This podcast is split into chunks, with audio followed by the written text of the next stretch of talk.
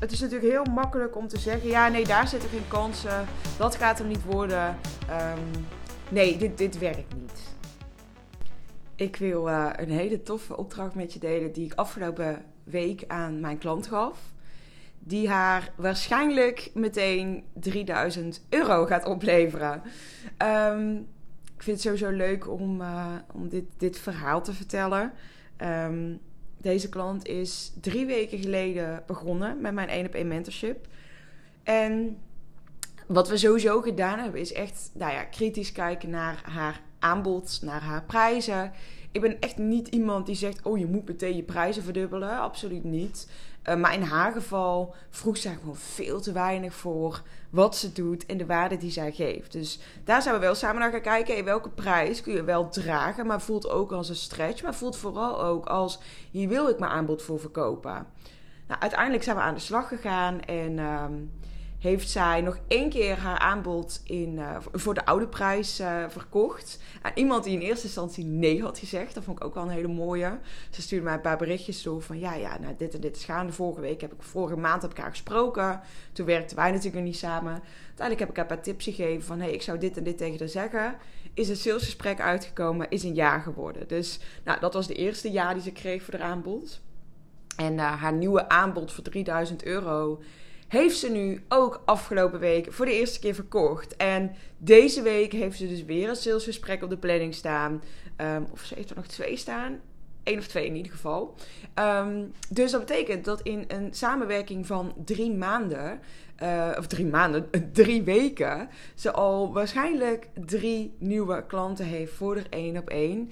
Um, nu is het niet zo dat zij normaal gesproken geen klanten had voor de één op één, maar dat ging een stuk moeizamer. En wat ze vooral heel veel deed, was zichzelf aanpassen aan haar klanten. Niet dat dat verkeerd is, maar ze ging zich heel erg schikken naar haar klanten. Waardoor zij uh, heel vaak bijvoorbeeld losse sessies verkocht voor een paar honderd euro. Ja, en uiteindelijk uh, is dat niet optimaal voor de klant, maar ook niet voor haar natuurlijk. Want uiteindelijk heb je er beide veel meer aan als je een langdurige samenwerking aangaat, omdat je daar veel meer resultaten in kan behalen. Dus dat was eigenlijk wel, uh, wel mooi om dat zo uh, op deze manier op te merken. Um, maar die laatste call die zij nu gepland heeft voor vandaag zelfs, um, daar wil ik het met je over hebben. Want als ik haar afgelopen week niet deze opdracht gegeven zou hebben, zou zij nu niet dit gesprek hebben en zou ze waarschijnlijk nu niet deze klant binnenhalen. Um, en meteen haar doel bereiken voor onze eerste twee maanden. Want eigenlijk het doel wat ze had gesteld was... ze wilde in ieder geval twee keer dat nieuwe 1 op 1 traject verkopen... binnen de eerste twee maanden van onze samenwerking. Dit zou betekenen dat ze binnen drie weken... nou ja, laten we zeggen tweeënhalf keer al dat aanbod verkocht heeft voor die nieuwe prijs. Dat zou natuurlijk fantastisch zijn. Oké, het, het, de opdracht die ik haar gaf. En deze mag jij eigenlijk meteen ook toepassen voor jouw eigen situatie. Omdat ik geloof dat deze zo ontzettend waardevol is. Om op deze manier zelf te gaan kijken naar jouw bedrijf. En op deze manier ook te gaan handelen. En dan ga je echt zien, als je er echt voor open staat, zoals mijn klant ook stond, dat daar echt super mooie dingen uit gaan komen. Ik zei letterlijk tegen mijn klant afgelopen week: ik zeg volgende week heb jij twee salesgesprekken. Hoe ga je dat doen? Wat ga jij doen om te zorgen dat jij volgende week die twee salesgesprekken hebt? En wat er toen bij haar ontstond was enerzijds, oké, oké, interessant. Anderzijds ook een soort van error wel, hè, van oké, maar ja, uh, hoe dan? Want ze zei ook, ja, maar voor mijn gevoel um, is er niet meer echt laaghangend fruit nu. En alles wat ik al geprobeerd heb bij het laaghangende fruit, daarmee bedoel ik dus de mensen die al een beetje warm zijn, hè, mensen die jou een tijdje volgen. Uh, ze zegt ja, maar voor mijn gevoel um, heb ik die al benaderd. En dan is er of niet echt iets uitgekomen, of niet echt een reactie opgekomen. Dus ja, daar heb ik niks meer aan. Dus dan moet ik het hebben van nieuwe mensen. Um, dus ik zou tegen haar, ik zeg oké, laten we afspreken dat jij maandag naar mij een lijstje stuurt met dingen die jij bedacht hebt, die jij deze week kan gaan doen om te zorgen dat jij die twee salesgesprekken hebt. Of drie, ik weet niet precies wat ik gezegd heb. Dus ik kreeg inderdaad gisteren van haar dat lijstje met uh, een aantal acties die zij dus ging uitvoeren. Waarvan ze dacht, nou, als ik dit ga doen, dan zou het kunnen dat ik nieuwe salesgesprekken krijg. Maar het was heel erg gericht op de lange termijn. Dus, of ja, meer gericht op het warm maken van nieuwe mensen. Dus ja, dan ga ik reels plaatsen hierover. En dan ga ik dit doen, dan ga ik dat doen, dan ga ik daar een podcast over opnemen.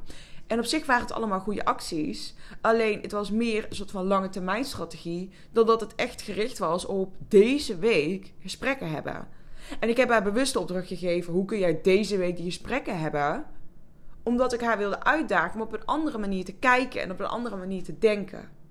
Dus dit is ook wat ik aan haar teruggaf: van oké, ik vind het interessant, want eigenlijk, jij zegt dus zelf nu, het laaghangend fruit, ja, daar kan ik niks mee, daar zitten geen mogelijkheden, dus ik moet iets anders gaan doen. Ik zeg maar, hoe kom jij bij die, bij, hoe, hoe trek jij nu die conclusie dat dat laaghangende fruit, dat daar niks uit te halen is. Puur omdat je bijvoorbeeld één berichtje naar iemand gestuurd hebt en er geen reactie op is gekomen. Of puur omdat je eh, geprobeerd hebt een gesprek een bepaalde kant op te laten gaan en dat is niet gelukt.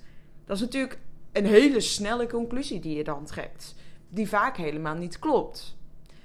Dus op die manier ben ik met haar in gesprek gegaan om dus te kijken: oké, maar wat, wat kun je nog meer doen? Want het is natuurlijk heel makkelijk om te zeggen: ja, nee, daar zitten geen kansen, dat gaat hem niet worden. Ehm, nee, dit, dit werkt niet. En ik herken dit, want ik weet dat ik heb deze opdracht zelf ooit van een business coach gekregen. Die zei tegen mij: Elle, een week heb je twee, drie salesgesprekken. En ik dacht echt, ja joh, eh, hoe dan? Dat kan helemaal niet. En ik werd toen dus ook uitgedaagd om op een andere manier te gaan denken. Uiteindelijk had ik vier salesgesprekken toen.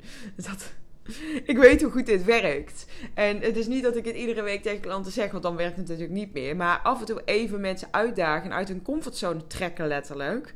Um, werkt natuurlijk supergoed. En dat is precies waar ik jou nou ook toe wil uitdagen. Uiteindelijk heeft mijn klant dus door dat ze even anders ging denken. Dat ik haar nog wat vragen stelde hierover. Kwam ze erachter, ja, ik trek eigenlijk een verkeerde conclusie. En dat is wat er heel vaak gebeurt. Je trekt een conclusie op basis van um, vooroordelen. Terwijl, klopt dat wel? Is dat echt zo? Zitten er echt geen mensen meer bij? Uh, vaak zijn er veel meer kansen dan dat jij in eerste instantie denkt. En moet je gewoon misschien soms ook even je ego opzij zetten. En even iets oncomfortabels doen. Uh, maar gaat dat wel juist voor die grotere resultaten zorgen? En de angst om opdringerig te zijn, de angst om te veel te zijn, de angst om afgewezen te worden, die, die mag er zijn, die is er waarschijnlijk ook. Maar de vraag is: wil je daar naar luisteren? Of wil jij gewoon je doelen behalen en gewoon, als het goed is ook, jouw aanbod verkopen aan iemand waarvan je gewoon weet: ik kan die persoon er supergoed mee helpen? Dus aan jou vandaag ook de vraag wat kun jij deze week gaan doen om te zorgen dat jij volgende week twee salesgesprekken hebt en minimaal één klant daaruit haalt? Welke acties ga je ondernemen? Dan heb ik het dus niet over uh, ik ga een extra post plaatsen. Dat kan, maar dat zijn niet waarschijnlijk de acties die per se heel veel resultaten op gaan leveren. Ik heb het dan toch echt over andere acties. Ik ga het niet allemaal aan je voorkouwen. Uh, ik wil juist dat jij ook op, op deze manier grootser gaat denken. Of niet zozeer alleen maar grootser, maar juist ook anders gaat denken. En misschien soms ook juist veel simpeler gaat denken. Het kan zo simpel zijn. Ben heel benieuwd wat er nu bij jou te binnen ziet, wat jij wil gaan doen. Uh, stuur me ook vooral een berichtje op Instagram, want ik ben heel erg benieuwd naar de acties die jij nu bedenkt. En ik geef je ook heel graag feedback op het moment dat jij dus nu iets bedacht hebt.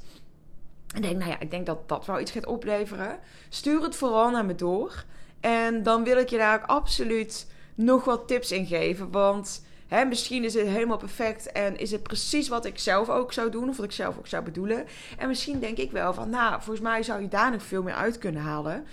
Um, ja, ik, ik ben benieuwd wat er, uh, wat er bij jou omhoog komt. En waar jij aan denkt. En uh, wat, jij gaat, uh, wat jij gaat doen. Welke acties jij gaat ondernemen om ja, eigenlijk te zorgen dat je direct deze week of volgende week nog die salesgesprekken hebt. En die nieuwe klanten hebt. Want dat is natuurlijk ook gewoon wat je wil. Ik ga nu lekker afronden. Ik ga me klaarmaken voor een afspraak met de klant. Over een uurtje staat hij op de planning. Dus... Um, ik zit ondertussen, ik zit nu nog in mijn badjas, dus het is even tijd om, uh, om me aan te gaan kleden en de beentje te gaan fascineren, zodat ik dadelijk mijn afspraken in kan. Ik uh, ben benieuwd wat er bij jou uitgekomen is naar aanleiding van deze podcast. Stuur het naar me door en dan zou ik zeggen tot, tot de volgende aflevering weer.